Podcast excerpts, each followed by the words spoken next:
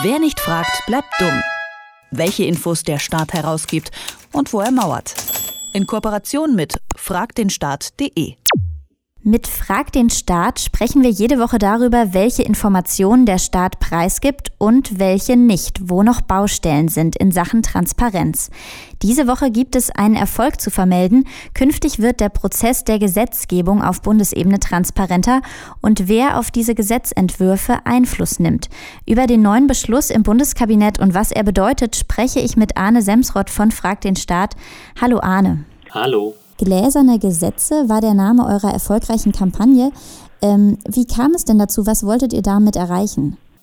Gläserne Gesetze ist inzwischen schon, ich glaube, anderthalb Jahre alt. Äh, daran kann man auch sehen, wie lange solche Prozesse dauern. Wir haben vor anderthalb Jahren gemeinsam mit Abgeordnetenwatch eine Kampagne gestartet für mehr Transparenz im Gesetzgebungsprozess. Äh, was wir damals gemacht haben, ist, wir haben eine Datenbank erstellt mit allen möglichen Gesetzgebungsprozessen der letzten Jahre und haben insgesamt 17.000 Dokumente zusammengetragen, nämlich Gesetzentwürfe und Stellungnahmen von Lobbyisten dazu, die wir ähm, letztlich anfragen wollten. Wir haben eine große Datenbank gebaut, die kommt man durchsuchen und dann kommt man raufklicken auf einzelne Dokumente.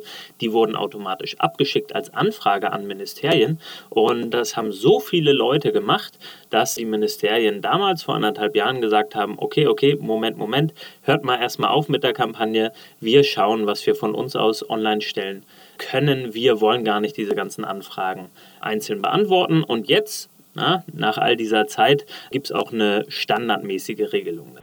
Also Lobbyisten ist ja oft irgendwie so ein Schreckenswort. Erklär doch noch mal ganz kurz, was ist denn da üblich? Welchen Einfluss nehmen Interessensverbände überhaupt auf Gesetzentwürfe? Was ist da auch ähm, genau ganz normal, üblich oder auch vielleicht eine wichtige Rolle, die sie da einnehmen?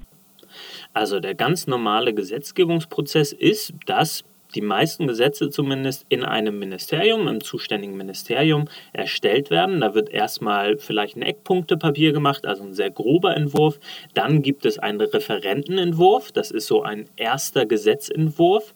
Und der wird in der Regel im Rahmen einer Verbändebeteiligung, so heißt das, verschiedenen Interessengruppen oder Lobbygruppen zugänglich gemacht. Also beispielsweise, wir haben einen Gesetzentwurf, einen Referentenentwurf zum Thema Autobahn. Irgendwas soll da da geändert werden, dann wird wahrscheinlich dieser Gesetzentwurf erstmal im Rahmen der Verbändebeteiligung an interessierte Verbände, also wahrscheinlich Autobauer, wahrscheinlich irgendwelche Verbände, die mit Infrastruktur zu tun haben, zugeschickt. Die geben dann Rückmeldung. Das sind dann eben solche Lobbystellungnahmen. Die werden dann wiederum eventuell in Teilen eingearbeitet und dann geht dieser Gesetzentwurf mit den ganzen Änderungen ans Bundeskabinett und von dort aus ins Parlament. Und dieser ganze erste Prozess, nämlich der erste Referentenentwurf und die Stellungnahmen, die waren bisher noch nicht transparent. Und das ändert sich jetzt. Diese ähm, Stellungnahmen von den Lobbyisten, die waren schon vorher transparent, oder wie? Nee, bisher noch nicht. Ähm, dieser gesamte erste Teil, das heißt, äh, da gibt es dann erste Gedanken von dem Ministerium und vor allem diese Rückmeldung von Lobbyisten, die waren bisher eben nur für die teilnehmenden Lobbyisten, für diese Interessengruppen, für die Verbände zugänglich und nicht für die ganze Öffentlichkeit. Und das hat natürlich einen enormen Vorsprung bedeutet, allein schon einen Wissensvorsprung für beteiligte Verbände. Das kann dann in diesem Beispiel mit dem Autobahnausbau zum Beispiel bedeuten, dass dann nur die Automobilverbände äh, diesen Gesetzentwurf von Anfang an sehen und darauf Einfluss nehmen können mit ihrer Stellungnahme, nicht aber zum Beispiel Verbände, die nicht eingeladen werden. Also sagen wir mal Greenpeace, die kriegen dann vielleicht so einen Gesetzentwurf nicht und dann gibt es natürlich eine sehr klare Schieflage, dass nur bestimmte Verbände Einfluss nehmen können und andere nicht. Und wenn es jetzt in diesem Bereich mehr Transparenz gibt, dann bedeutet das hoffentlich eben auch, dass mehr Leute Einfluss nehmen können, ihre Stimme tatsächlich dann äh, einbringen können.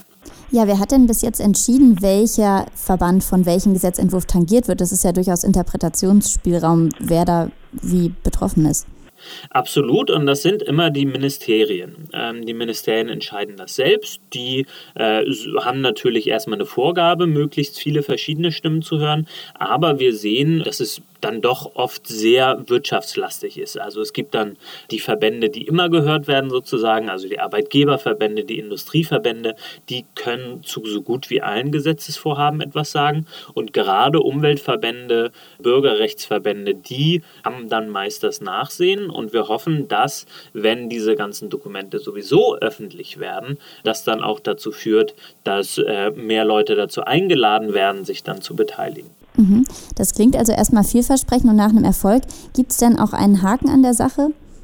Haken gibt es ja wie so immer, wie immer so einige. Es ist zum einen nicht so ganz klar, bisher nicht geregelt, wann, zu welchem Zeitpunkt all diese Dokumente veröffentlicht werden sollen. Es kann nämlich sein, und da ist die Formulierung im Kabinettsbeschluss nicht wirklich eindeutig, dass all diese Dokumente erst veröffentlicht werden, nachdem der äh, ganze Ablauf abgeschlossen ist. Bedeutet, äh, es gibt diesen Gesetzentwurf, es gibt die Stellungnahmen dazu, das wird alles gemacht, dann geht es ans Kabinett, ist also durch und erst dann wird es veröffentlicht. Und das wäre natürlich ziemlich widersinnig, weil es ja bei mehr Transparenz eben darum geht, dass Leute auch während des Prozesses sehen, was da passiert. Und habt ihr ähm, da jetzt noch ein Mittel in der Hand, um da nochmal nachzuhaken? Wir warten jetzt erstmal ab, wie genau sich das ausgestalten wird. Es kann durchaus sein, dass die Ministerien da unterschiedlich mit umgehen. Ähm, wir haben aber eine ja, nicht so kleine Hoffnung, dass das auf jeden Fall alles positiv sich ausgestalten wird, weil die Bundesregierung eine sogenannte Beteiligungsplattform online plant. Ähm, es soll eine Plattform geben, wo möglichst viele Leute eingebunden werden in Gesetzesgebungsprozessen. Wie das genau aussieht, weiß, glaube ich, auch in den Ministerien noch niemand, aber es steht jetzt so erstmal im Koalitionsvertrag drin ähm, und wir hoffen, dass diese Plattform letztlich dazu führt, dass auch alles rechtzeitig online verfügbar ist. Und wann könnte die kommen? Was ist so eine realistische Schätzung? Also es steht ähm, in der Koalitionsvereinbarung für diese Legislaturperiode. Die ist ja noch ein bisschen länger ja, ich habe mich mal so ein bisschen umgehört, auch im Kanzleramt, das wahrscheinlich zuständig ist. Die wissen halt selbst noch nicht so genau, wie das aussehen wird. Deswegen gehe ich mal davon an, aus, dass wir eher erst zum Ende der Legislaturperiode, sagen wir also 2020, 2021 damit rechnen können.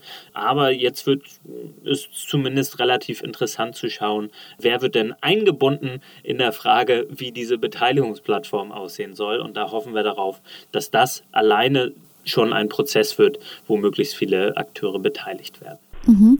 Dann weiter damit viel Erfolg. Die Kampagne Gläserne Gesetze hat den Staat ein Stück transparenter gemacht. Künftig werden Gesetzesentwürfe und Lobbystellungnahmen öffentlich gemacht. Arne Semsrott von Frag den Staat hat mit mir über den Beschluss gesprochen. Danke, Arne. Dankeschön. Wer nicht fragt, bleibt dumm. Die Serie auf Detektor FM. Den Staat selbst was fragen? Ganz einfach. Auf fragdenstaat.de.